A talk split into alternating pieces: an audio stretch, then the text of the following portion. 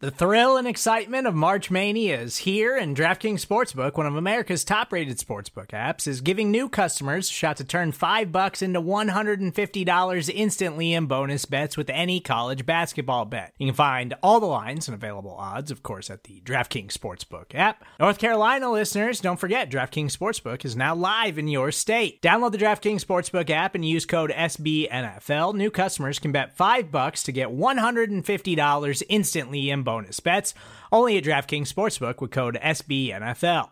The crown is yours. Gambling problem? Call 1-800-GAMBLER, or in West Virginia, visit www.1800gambler.net. In New York, call 8778-HOPE-NY or text HOPE-NY. In Connecticut, help is available for problem gambling. Call 888-789-7777 or visit ccpg.org. Please play responsibly on behalf of Boot Hill Casino and Resort. 21 plus, age varies by jurisdiction, void in Ontario. Bonus bets expire 168 hours after issuance. See DKNG.com/bball for eligibility, deposit restrictions, terms, and responsible gaming resources.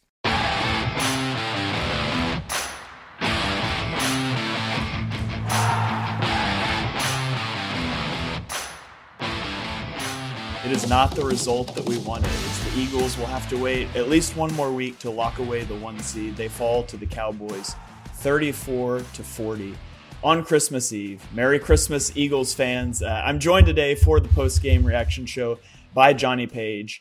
And it is actually Christmas, Johnny, where you're at. So Merry Christmas to you. I wish the Eagles had gotten you a better gift.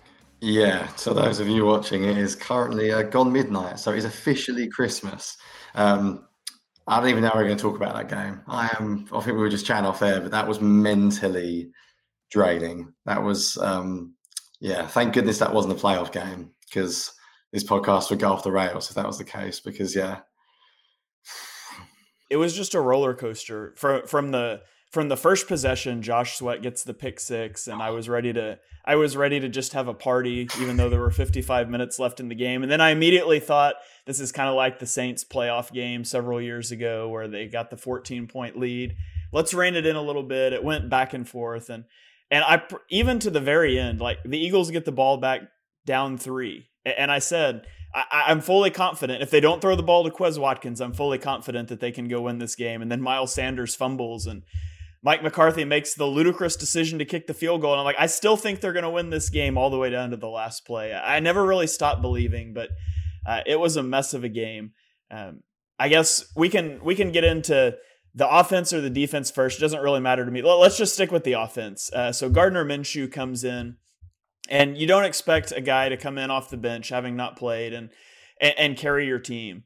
And I thought Minshew was fine. He was a little shell-shocked, I thought, in the first half. I thought he really settled in and made some nice throws in the second half. He ends 24 of 40 for 355 yards, 2 touchdowns, and, of course, 2 interceptions, both of which I would place the blame on Quez Watkins for.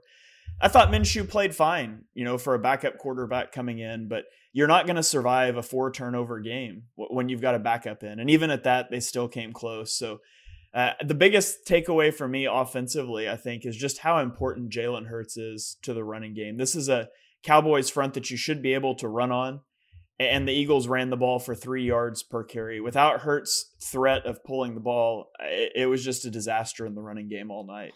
Yeah, it's a really weird game, actually, because, some of you may have seen, anyone watching, that I just tweeted saying I genuinely think this team could win a Super Bowl with Minshew, which I would not have said at halftime. But I really did think he played well in the second half. Huge credit to him. Devonta Smith is, he played better than I ever thought he could play, to be completely honest. This Cowboys defense, Shane, they came into the game third in EPA per play on defense. Third in passing yards given up per game, 4th in yards per pass attempt. This is a good pass defense, and the Eagles shredded them with a backup quarterback. But they don't stop the run that well, and this is a game more than anything that I want to see the All-22. But what it looked like to me was that the Eagles are playing a very zone-heavy run game, which surprised me a little bit. We didn't see as much like pinball or much sweep, and I think some of that is because Minshew's really good at throwing the ball from the RPO game. So we saw the first drive, we saw the RPO slant to AJ Brown, and then the very next play or a couple of plays later, they come back and hit him with a sluggo. Minshew reads those plays really well. But when they actually hand the ball off, there's just no there's nothing to hold the edge defender. The edge defender just came crashing down time and time again on whoever the running back was, Miles Sanders or whoever. And I was a bit surprised the Eagles just couldn't line up and just run it down them. And I don't know if the offensive line didn't play as well in the run game or Sanders bounced a few outside that I sort of questioned. It was a bit disappointing that the run game couldn't get going. But I'm saying that the Eagles scored like 30-odd points and they looked dominant on offense. The EPA numbers are ridiculous, ridiculously high again. So it was just a really weird game on offense. I sort of think it went about as well as it possibly could. I thought Minshew came out really messy and frantic and scattershot, and then he just settled, and the game just dropped to his level. And at the end, I was like you, I was almost surprised they didn't win. Weirdly enough, even when they were on 4th and 10, I was thinking, yeah, I think Minshew could do this. They've just got two elite receivers. I mean, Dallas Goedert, some of the plays he made again are just outrageous. They've just got three unbelievably good offensive weapons, and if you throw Jalen Hurts back in that mix, this team is going to be so good in the postseason. I just hope Lane Johnson's injury is not severe. I hope AJ Brown is feeling okay because he got a few whacks today, and I hope Jalen Hurts comes back healthy. But as frustrating as it was, I think tomorrow, maybe, I should be because I'm Christmas, I'll be a bit happier about the trend of that game because I think overall to do that to that Cowboys defense is pretty impressive when you look at the Cowboys numbers going into it. Yeah, you look at the offense, and granted, Dallas is stacking injuries at cornerback. Their slot corner is out. They're on like their third option at their second cornerback position, which, you know, not that the Eagles are rolling out a full starting defense right now, but they're down several guys in the secondary, and the Eagles had Trevon Diggs' number all night. They got him on several double moves, and, you know, they used his aggressiveness against him, which you can do. He's going to make plays and he's going to give up plays. And I was impressed with the passing attack, especially once Minshew settled down. What's going to forever be seared in my brain is how jittery he was on that 4th and 10 where he just created pressure. Like, he looked like Jalen Hurts did at times last year, just scared of pressure that wasn't there. But by and large, I thought he did really good against the blitz. Like that cover zero throw that he put out there to Devonta Smith, I thought the passing attack was really good. My quibble with the passing attack is targeting Quez Watkins 5 times. He targeted Quez 5 times. He has 1 reception for 19 yards and 2 interceptions, both of which I would say were on Quez. They were his fault. And meanwhile, Dallas Goedert only has 3 targets on the day. And, you know, it's Goddard's first game back. Maybe you're trying to ease him in a little bit, but I felt like that, you know, Goedert should be getting more of those reps and just get Quez Watkins off the field. Like, we can go back and talk about some of the plays that Quez Watkins have made that have been good. You know, he makes some dynamic plays, but we can also go back to last week, the interception that was on him from Jalen Hurts. He's the result. He causes 2 interceptions tonight. So 3 interceptions in the last 2 weeks have been his fault. If you want to go back to the Commanders game, I always have to pause and think what to call them because they keep changing their name. But if you want to go back and talk about the Commanders game, Jalen Hurts puts the perfect pass on him that he dives for instead of just catching.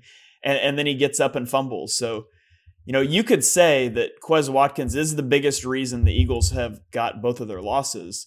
And I don't understand the obsession with getting him the ball so much. Like, at this point, I would have Zach Pascal ahead of him on the depth chart. It's time for Quez to sit down and not play so many snaps, in my opinion. Yeah, I like Quez, and I wrote about him. I mean, as I wrote about basically every single player in the offseason, and I quite liked his tape from last year. He's really good in the vertical game, but it feels like he's giving them not a lot else. I know the Washington fumble, that's obviously like a mental mistake. As long as a player does that once, then I'll forgive him. Today there's obviously clear limitations at the catch point.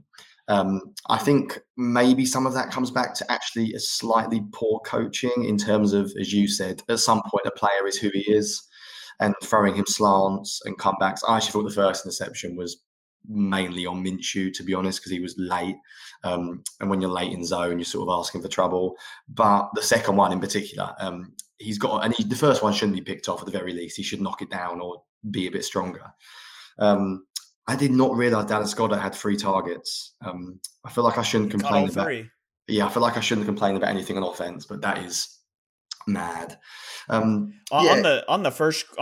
your point on the first interception. And I tweeted out that clip and I said, you know, Minshew is like, he's way late coming to that for sure. But at the same time, it's still a guy coming off of Quez's back hip that comes over slash around him and intercepts that. Like, Minshew's late.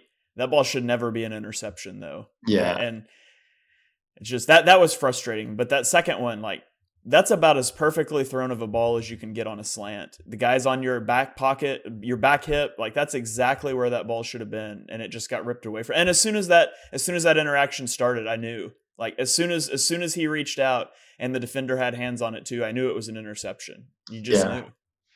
Yeah, and credit the Cowboys, unfortunately, defensive backs as well, because they were pretty ridiculous. Interceptions. Yeah, I think maybe they should go back and look at, I think using Quez, part of it is the idea that they want the vertical speed out there. I don't mind that, but maybe you use him as a shot play only type receiver. I think maybe as they self-scout, I mean, they're going to have time to self-scout, assuming that they win a game pretty soon. They're going to have a nice break without Hurts. And when they go and self-scout, and I assume they will, and they look at what they've done, I would imagine they will look at that and think that is something they can get away from. I think, as you said, you've got Zach Pascal. You can use him easily. You can even use a tight end out there if you really want. Grant Calcaterra is not, he's built like a sort of big wide receiver anyway. I think I wouldn't disagree. I'm sure there's loads of things we want to talk on, but can we just talk about Devonta Smith as well quickly? Because, I mean, that's not fair. I've not been critical of Devonta Smith at all, but I've always been like, AJ Brown is 1A and Devonta Smith is 1B. And I still think that, to be fair. I think AJ Brown is probably a top 3 or 4 receiver in the league, but Devonta Smith might be a top, 7 or 8. I mean, he is incredibly good. That was one of those games that if we had won that game, we'd have looked back on that. That is a wide receiver taking over. He just took over that game. The couple of catches he made towards the end, and the one on the sideline, the one in the middle of the field, he got hit really hard early on. He plays so much bigger than he is. And it is incredibly exciting to think long-term about how good this core, because whatever happens to the Eagles next few years, and they're going to have to make cap decisions, Jalen Hurts, Devonta Smith, AJ Brown, and Dallas Goedert, those 4 players are going to be there. There's no way they won't be. And that is incredibly exciting to think about how good that team is going to be moving forward, because he was incredible today. I just think it's worth mentioning amongst all the negativity that we're going to get to soon when we get to the defense. It's worth just throwing out how good he was today. His body control on the sidelines is just so good. Like, there, I feel like every week there's a throw that it goes to the sideline and I'm like, there's no way that's a catch. And he always catches it and gets his toes down. Just incredible. And he's got no fear. And he absolutely should, but he's a fearless player going up over the middle of the field. That dagger route that he caught on the final drive and takes a big hit. There was another one. Just, he's so good with body control. And I feel like he and A.J. Brown, they complement each other so well. Yeah. You talk about like building your wide receiver room like you would a basketball team. You want different body types and different sorts of players. And the way those two guys play, it just complements each other so well. And even that cover zero touchdown that Minshew threw on the 4th down, that's why you can't do that. There's not a team in the NFL that can cover both A.J. Brown and Devonta Smith on the same play from off coverage. You just can't do it. One of them will get open. There's no doubt about it. Yeah, I completely forgot about that touchdown. It's almost insane. I've got 3 catches off my head, as you said. The one where he got hit really hard, and then the 2 on the final drive, and I completely forgot about how... I mean, he runs that route with ease. If you play off coverage against it with inside leverage, it's good night. And the way the Eagles use both their receivers is very clever. So a lot of people talk about scheme and what does scheme really mean in the NFL. Scheme to me is it's a matchup league still, always will be a matchup league. Scheme is about just giving your players chances, put them in good positions to make big plays. And that's what the Eagles do. They line them up all over the place. Sometimes they're out wide, sometimes they're inside, sometimes they're on the same side. And it's so difficult to match up to them. And yeah, they're just incredibly talented. I'm not even sure AJ Brown was fully healthy, to be completely honest, after that first big catch in the first drive, because he didn't really show up the rest of the way as much as maybe he could have. But I just think in and amongst the negativity tonight, just remember how good those guys are. Especially Devonta Smith. Yeah, he went to a different level. I didn't think he had that game in him. So fair play. Yeah, you talk about the Cowboys defense. They're 3rd in DVOA. They're 3rd in EPA per play. They're 7th in points per game allowed. And the Eagles put up, 27 points offensively. Obviously, they've got the pick six, so they get to 34, but 27 points on the road on a short week with your backup quarterback against a defense that good. Like, the offense played really well, I thought. And if not for the turnovers, if not for turning the ball over four times, I mean, did they even punt? I don't even think the Eagles punted tonight. They scored or turned the ball over on every drive. Yeah, I don't think they did. And I feel like as people who analyze the game, it's just so hard to look at turnovers. I think most people accept that turnovers are partly luck. You obviously have to coach it, but Miles Sanders is not a guy who fumbles a lot. He's probably trying to make a play at the end. Obviously, they do come back to players like Quez Watkins. We've said that is a common theme now. The coaches have to look at that, and they cannot throw slants or hitches to Quez Watkins in contested situations. That has to be a coaching point. But some of them are a bit lucky. I mean, when Sanders fumbles, we can't fall on the ball. When Dak fumbles, Linval Joseph literally has the ball in his hands, and I don't even know what happened under that pile. The turnovers are partly lucky. So if we separate that from that offensive performance, as you said, the fact they didn't even punt, go and look. I know the Cowboys have got injuries, but look at their numbers overall this year. That's a good defense. It's a very good defense. And the Eagles just dominated them. They won. I mean, they deserve to win that game with how they played an offense. And it's just a shame that the turnovers and the big plays actually for once on defense let them down. And even, you'd mentioned turnover luck, even on the Miles Sanders fumble, the ball bounced right towards Jack Driscoll, and he's just not able to come up with it. So when you're playing a backup quarterback, your margins are thin to begin with, and you can't sustain that. Do they win that game if Hurts is there? Maybe not. I mean, like I said, they scored every time they didn't turn the ball over, and I wouldn't particularly put any of those turnovers on Minshew. Maybe that exchange with Scott, I don't know exactly what happened there, but unfortunate result. But overall, you feel like turnovers aside, which you can't take away four plays, but if you could, the offense played really well.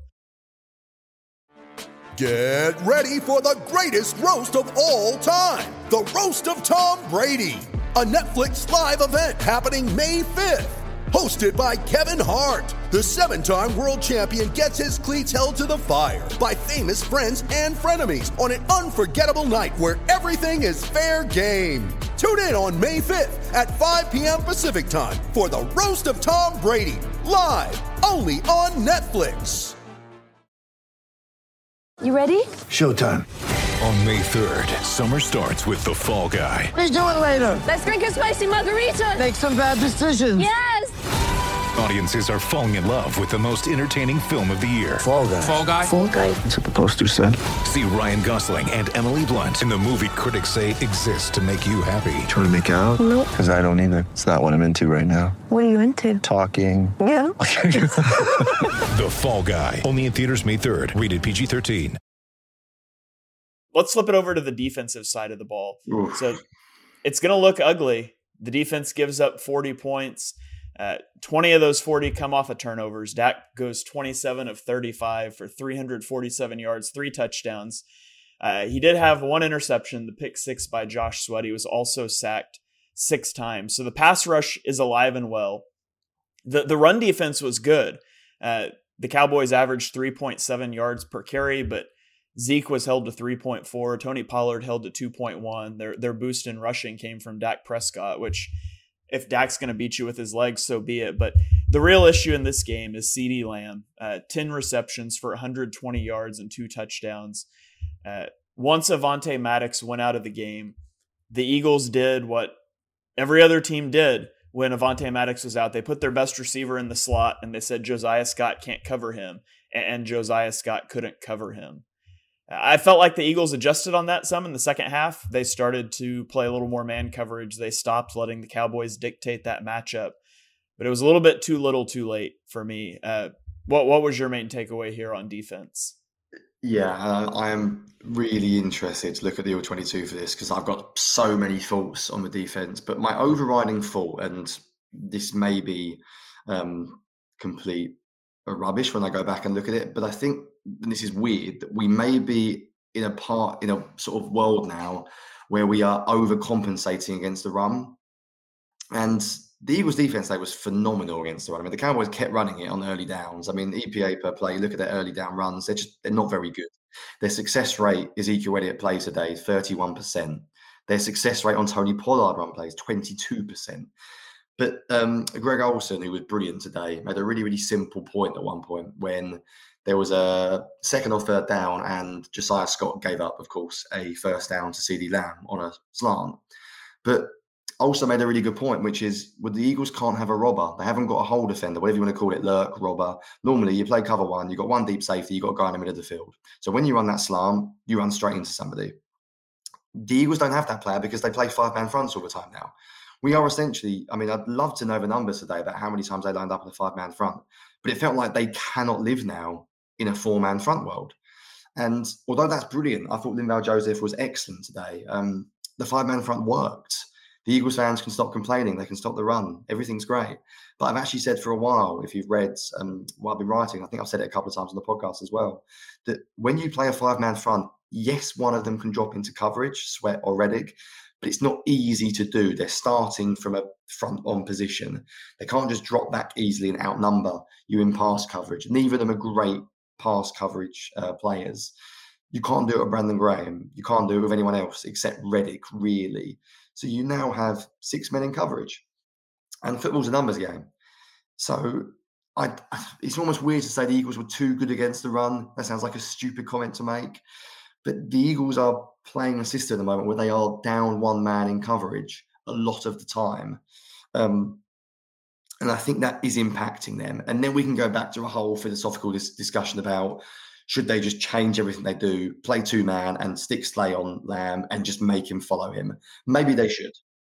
I like to think they know what they're doing. I still think Jonathan Gannon's a good coach, and there's obviously a reason. I mean, the reason is because philosophically, that's not what the Eagles want to do on defense. They want to cover guys like Lamb by having 2 over 1 or 4 over 3 when Lamb's for the free wide receiver side, and they just can't do it because they don't have the numbers at the moment because they're playing five. They're playing five down linemen at all times. There are also plays today like the 3rd and 30 that just look like Slay just switched off. He just got beat over the top, which just can't happen. That's not on your defensive coordinator. But there's a lot of things today that I'm not really happy about. It seemed too easy. But then you saw James Bradbury get beat by CeeDee Lamb as well. So are you going to double him even when you've got James Bradbury on him? Or are you going to just accept that sometimes really good players make really good plays? I've got loads I could say about the defense. It was incredibly annoying. But that's my big takeaway is, do we need to see a bit more four-man fronts? And people are going to get annoyed at that because Dink and Duncan's going to come back. But they were so good against the run today, and yet they got killed. They gave up a stupid amount of points. So do we need to go back old school? Old school Gannon, stopping the run isn't that important. Like, give up 5 yards a carry. I don't know. It's just something to think about, I think, long-term, about what you do against these elite offenses.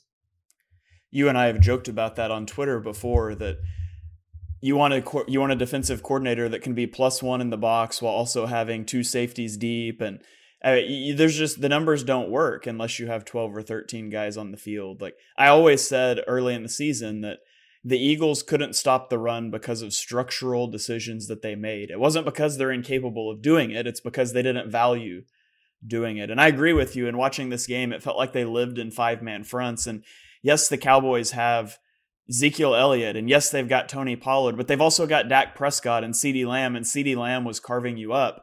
At a certain point, I would rather you run the ball, shorten a game, especially when the Eagles have a backup quarterback. Like, you're not trying to get in a shootout here. You don't expect, if your offense goes and scores 34 points with a backup quarterback, you say you did your job and you should win the game. And so I'm with you. I felt like they were a little too dependent on five-man fronts. I felt like they were slow to switch into more man coverage and stop allowing the Cowboys to dictate CeeDee Lamb on Josiah Scott. But by the same token, that's just their defensive philosophy, and that's not the easiest thing to shift on a dime. That's something I expected them to change a little bit coming out in the second half, and they did. It's just hard to lose a guy who's so integral to your defense in the first quarter and then make that switch immediately. And so I didn't necessarily fault what happened in the second quarter. And I thought in the second half, the Eagles defense was better. They come out and they get the 3-and-out on the first drive. They got some stops, but ultimately it's just a little bit too little, too late, especially with the offense continually turning the ball over. I mean, I think the defense probably wins the game for us if Linval Joseph falls on Dak Prescott's fumble. I think Reddick done it. I think Reddick made the play that would have won us the game. We've got a comment there on YouTube from Josh saying about how bad the zone coverage was. Yeah, it didn't. And I really struggle actually with the Gannon discussion, because I don't think this defense was obviously good today. I mean, what can I say? And the Eagles have not played great offenses this year, and you have to accept that. But you watch this defense play every week. When they're in third and long, you watch the way that secondary communicates. They're phenomenal. And for some reason, and this is something that anyone who says they know what happened on that play, whether they're blaming Slay or Josiah Scott, is wrong, because you have no idea what the call is. It looks like cover three. I'm talking about the first CeeDee Lamb touchdown. But you have to remember that the way the Eagles play coverage is they shout things at each other. If Josiah Scott has seen an out route, I don't know what the call is. I'm not in the room, but he will shout something. He will say alert or switch or whatever, and Slay will know. And when Scott is in the game, the communication is not there. And it's not an anti-Scott point. I think we know he can't win man coverage against CeeDee Lamb in the slot. But guess what, by the way? Anyone who thinks easily, just put Slay on him. If you're playing a five-man front and you've got Slay with outside leverage in the slot on CeeDee Lamb, I think CeeDee Lamb might beat him with slants as well. I'm not saying it's not. If it was that easy, everyone would do it. It's not always that easy. As you mentioned, there's no help over the middle. And exactly. Even CeeDee Lamb aside, the problem with going man coverage out of those five-man fronts, and I think you mentioned it earlier, but T.J. Edwards can't cover a tight end on an in-breaking route without a robber to help him. And they had a big reception down in the red zone that was just that. They went into man coverage, but it's a five-man front, so you've got a safety deep, but he can't help on a crossing route from a tight end. And Dalton Schultz is going to eat T.J. Edwards' lunch on that every time. And so, that's part of the problem with it. We'll just man it. That creates other problems that you then have to solve. Yeah, there are so many problems. You can't. It sounds very easy. Solutions aren't easy in football. They never are. Otherwise, everyone would do them. The other problem is the Eagles have obviously lost two slot players, because Maddox has obviously got a lingering issue that I'm not convinced where he'll be. I think another issue is obviously we've lost Jaunty Gardner Johnson, and I think if Reed Blankenship's healthy in the playoffs, you play him at safety. And you move Jaunty Gardner-Johnson to slot cornerback, because to me they're the best two secondary players out of. You don't want Scott on the field and Reed Blankenship sitting on the sideline, for example. So it's really difficult, the zone coverage aspect of it. But the Eagles' coverage is normally very good. So I want to go back and see what happened. There are some plays that were just maddening, like the 3rd and 30. You can't do anything about. There were other plays when they got James Bradbury on CeeDee Lamb and he beat him. So it's not as easy as just put James Bradbury on them. Normally what the Eagles do structurally in the Justin Jefferson game in the start of the year was brilliant, is they sort of bracket you because they always play one man over. So for anyone who understands the way zone coverage works, the idea is that, let's say it's a 3-by-1 formation, the Eagles will be 2-over-1 and 4-over-3. It's a basic numbers game. And the way they pass off the route, which is brilliant. And they normally can double receivers that way without actually doubling receivers. But I go back to it. When you have a five-man front, you lose a man in coverage. It's harder to do. And when you're not supremely talented in all positions, like I know the Eagles are very talented, but when you've got a Josiah Scott on the field, that is a weakness. And if you go straight up man coverage, he can get beat by other receivers as well. Cowboys could do other things. They could move Gallup around. They could move Noah Brown around. I mean, and I'm not making excuses for Gannon here, because I think he probably should have. I'd have liked to have seen it. And if it didn't work, then don't do it. But there are lots of other issues with the way this Eagles defense wants to work. This Eagles defense is built on being too high. That is how they run. The idea is they're too high and every coverage looks the same. And then post-snap, they rotate into different things. And it has worked brilliantly at times. It didn't work today. The only positive is I do think this is a smart defensive staff overall, not just Gannon. And this is brilliant tape for the playoffs, because the Cowboys aren't changing. The Cowboys haven't got another receiver like Amari Cooper, who's injured. It's not like the Eagles who can get better personnel back. The Cowboys' injuries are on the other side of the ball. The Cowboys are not going to get better at the skill positions. This is their team. That is their quarterback one. That is their two running backs. That's their best tight ends. That's their best receivers. And the Eagles have got tape of exactly what the Cowboys want to do to their defense now. And if they do meet again in the playoffs, they've got a month to look at that film. And they better go back and they better be studying it. And they better not come out in the playoffs if we play the Cowboys again and give up 8 catches to CeeDee Lamb, because there are structural things you can do differently. And that's the only positive from how bad this defensive performance is the Eagles have got to learn from that. They can't go back in with that same game plan. There are lots of things they could do differently. I do wish they had tried a bit more man coverage, but as we've said, it's not always easy.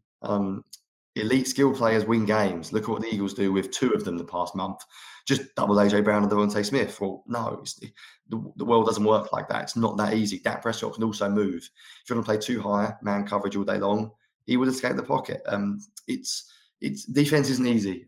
Elite skill players in the modern world are so important. And if anyone doesn't believe that, just literally look at the Eagles and how good they are because of 2 elite wide receivers. It's incredibly frustrating. They do have a problem, this defense, with elite slot receivers. We saw it last year with Mike Evans. The Bucs moved him inside. It's a structural weakness it's always going to be there to an extent because the best 2 cornerbacks are outside. But if Maddox is healthy and doesn't get injured, if Gardner Johnson even is fit today, then I think it could be a different result. But that's football. You get injuries and the coaching staff needs to adapt, and I'm sort of looking forward to seeing how they adapt. And I'm also looking forward to watching this film this week to see sort of what they did when it worked and what it just outright didn't work. That's pretty much it. I can't think of anything else on the defense that I really want to point out.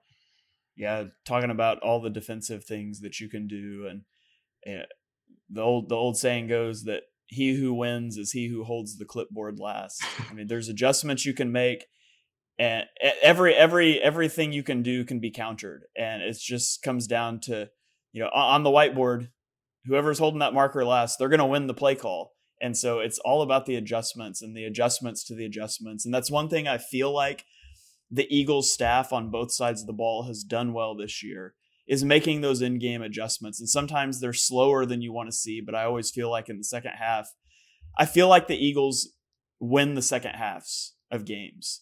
Like sometimes the defense doesn't start pretty. Sometimes the offense doesn't start pretty, but I feel like down the stretch, the team usually hits their stride. And, aside from some turnovers, I thought we saw that today. The defense played better in the second half. Ultimately, you could say it's too little too late. Too many balls don't bounce your way. And it's a frustrating result. And, it's an especially frustrating result because it's Christmas Eve and now I've got to go to my family's house who's all Cowboys fans. And that's going to be awesome. But so speaking of frustration, let's bring Rachelle in because I'm sure Twitter is frustrated with that one. Let's hear what the people have to say about the 3 words. I will say I am thankful that the Eagles gave us somebody else to be mad at because, we always fire somebody on this podcast. And I've always said, eventually it's going to be me if the Eagles keep playing good. So hopefully we're firing somebody that's not me or Johnny today. But Rachelle, what are you seeing on Twitter? I did see one fire somebody, and it was, of course, that was the only fire anybody tweet that I saw. You guys touched on Quez Watkins. His awful performance today. So there's a lot of people coming for him. I saw less Quez, please. I saw handed them the game. No more injuries. Bench Quez Watkins. Stop scheming Quez Watkins. So too many mistakes. Hurts would have won. A lot of people are like, sorry, Jalen. Let's use this as motivation. But majority of the anger and frustration is definitely towards Jonathan Gannon and Quez Watkins as of right now.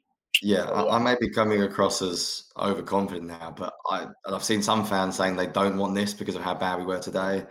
I really want this in the playoffs now. I don't care if it means the Cowboys win a wildcard game. Like, we need this game in Lincoln Financial Field. It needs to happen with Hurts back, like with a healthy team. And I'm fingers crossed, Lane Johnson, there's nothing there. But I want this matchup. I want this. I do feel so, I feel robbed. In a year that both the Eagles and the Cowboys are so good, and we have not got a starter versus starter game yet. Yeah. Like, you know, the win at the Link against Cooper Rush, it's not that gratifying for Cowboys fans. I'm sure that the win tonight is not that gratifying, especially since they lost to Jacksonville last week. So it really doesn't move the needle for them to win the division and host a playoff game. It's just not that gratifying to beat a backup quarterback. And so I feel robbed that we haven't got the starter versus starter matchup yet. But like Johnny said, that could very well be on the table in the playoffs. I got a comment coming in on YouTube here. Chris asks, should we give Minshew another run against New Orleans? I think it depends entirely on Hurts. You do not put Hurts out there if he's not 100%. This team should have beaten the Cowboys tonight with Minshew. Minshew is not the problem. Do they win that game with Hurts? Probably, but Minshew is not why they lost. I'm pretty confident that you go beat New Orleans with Minshew as your starting quarterback next week. Yeah, I think it's pretty much as simple as that. If Hurts is fully healthy and he plays, this team should win. At the end of the day, we need to win one game. It's going to be really interesting actually to see how they manage Hurts, because it does feel to me, and this is just based on everything you read, the same tweets, that his injury is probably a little bit more severe. I wouldn't be surprised if we don't see him to the playoffs. And 5 weeks off is a long time. But in a weird way, this game should give you a little bit of confidence that this offense can easily survive with Minshew. He really did play well second half. So I think you absolutely give this to Minshew. I mean, they better win next week, because you don't really want to go into the last week needing a win and not sure if your quarterback's playing. But yeah, especially against a division rival. Yeah, it's not really what you, I mean, thank goodness the Jags won last week. Like we said it last week, but that was huge for this division. That really was big. So I think you have to play him. If Hurts is fully healthy, then of course you play him, but I don't think Hurts will be fully healthy. And even if Hurts is healthy, I think risk of re-injury, do you want him getting hit? Are you really going to play him and run him the way he needs to be used? There's a part of me that Hurts is a pretty cool guy. I mean, a very cool guy. I'm quite happy letting him rest up. And I don't think he's going to come back in like stressed or frantic. You saw him on the sideline today. He looks pretty chill with life. So I'd be quite happy leaving him out for a while if necessary. I've gotten so used to watching Hurts that watching Minshew throw a deep ball, it's like, man, yeah, that ball takes forever to get where it's going. Like, it's just crazy that. And I knew, and I remember doing draft stuff when Gardner Minshew was coming out and thinking that his arm strength wasn't great and that sort of stuff. But you just forget. And not that Hurts is the strongest arm guy. He doesn't have a huge arm, but just the drop-off in velocity from Hurts to Minshew is just huge. And I forgot that. And I mean, you saw it last year, like in the Jets game and stuff, but I just forgot that until I was watching him play today. It's like everything just seemed to float and take forever. Yeah, I hate... And also, like, takeaway just from Minshew, it was interesting seeing, like, in the beginning, you guys touched on him in the first half. He wasn't super accurate, and you saw how, like, his weapons, like his targets, they had to come up clutch when he wasn't putting the ball on the money. So, I mean, I don't think he looked awful, but that's, like, a big difference that we've seen when it comes to Hurts and his improvements. We saw that drop off with Minshew today when it just came to ball placement. I think, actually, this game pretty much reaffirms like how good Jalen Hurts is, which is a really weird thing to say because the offense was so good. But forget stats sometimes. Stats are brilliant. We use stats all the time. Just watch the game. The difference in pocket management from Hurts to Minshew, and that's an area of Hurts is a weakness, by the way, at times, but it's next level. Minshew's always moving left and right. He's very rarely static and calm. Arm strength is something that I've questioned, and I hate it when people say arm strength doesn't matter. Sorry, I'm not going to go on a rant here, but of course it does. Otherwise, Peyton Manning would still be playing. Like, he could obviously still read a defense. Of course, arm strength matters. And you can see a noticeable difference. Hurts has a lot more zip on the out, on sort of deep outs and stuff, and nothing against Minshew.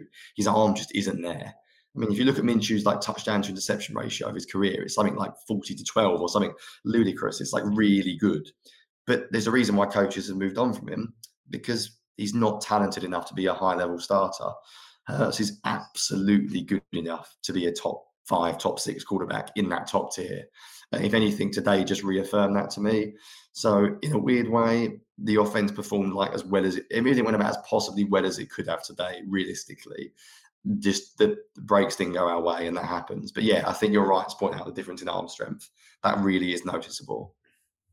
Yeah, absolutely. Well, Rachel, Johnny, do either of you have any final thoughts on the game that you need to get off your chest before you move on with Rachel Christmas Eve and Johnny Christmas Day? I mean, this was painful to watch, especially because of who it was to, who the loss was to. But all we can do is put this behind us, use it as motivation. I'm not worried when it comes to the next two opponents. I think that gives us more fuel, if anything. And so, like, we flush this one and we're on to the next. Yeah, my final thought is just bring me this game. I need this. I need this rematch in my life. That was frustrating as hell. Merry Christmas, as it is now 1:15 here. But I won this rematch. I'll be disappointed if we don't get it. All right. I am going to have Johnny on in the off season for a draft podcast where we can argue about arm strength sometime. That might be a fun podcast, but all right. Well, thank you everyone for joining us. Those of you watching live on YouTube here on Christmas Eve, I hope you have a Merry Christmas. Those of you rage listening while you're driving to visit family on Christmas Day, we appreciate you guys too. The Eagles fall to the Cowboys. Oh, I already closed my tab. What was it? 40-34. So the 1 seed will have to wait one more week. As the Eagles will get an extra day of rest here to prepare for the Saints in a game that is huge, both for playoff seeding and for draft pick status after the Saints won today. Our thoughts and prayers go out to Lane Johnson. We got to cross our fingers and hope that he is okay. But from me, from Rachel, from Johnny, from the Bleeding Green Nation crew, wish you guys a Merry Christmas, and we'll catch you next Sunday as we celebrate clinching the 1 seed against the New Orleans Saints.